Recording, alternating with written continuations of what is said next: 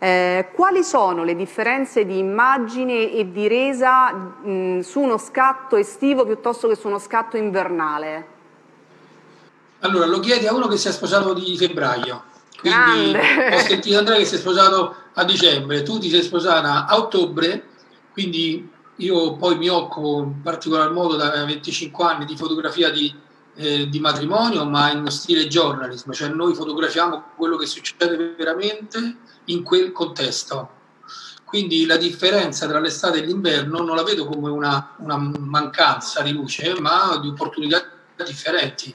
Quindi la luce d'inverno a me, per esempio, personalmente piace di più della luce dura dell'estate, dura di meno, è ovvio, però le condizioni foto, per fotografare ormai ci sono tutte anche in piena, eh, in certo. piena oscurità, insomma, le nuove, le nuove, attrezzature digitali di cui disponiamo, che sono nettamente differenti, con quali io ho iniziato la mia carriera di fotografo di matrimoni, eh, sono nettamente avanzate e danno la possibilità di documentare un evento di, di matrimonio anche in condizioni di luce scarsa il che non vuol dire dicembre luce scarsa o inverno luce scarsa, vuol dire luce differente, saper certo. sfruttare quella luce ai fini del racconto fotografico concernente il matrimonio. Io non ho nessuna differenza fra d'estate e d'inverno, forse d'estate addirittura bisognerebbe avere qualche tipo di preparazione in più, perché il contrasto è molto superiore e le, le, la, la, finestra a disposizione de, per, per la fotografia giusta è più stretta, mentre l'inverno con la sua, con la sua ampia,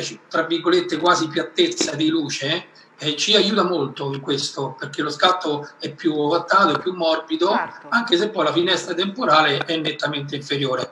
Ma questo ormai l'ho ripetuto prima. Secondo me, ai fini della macchina, con la macchina fotografica moderna non abbiamo limiti.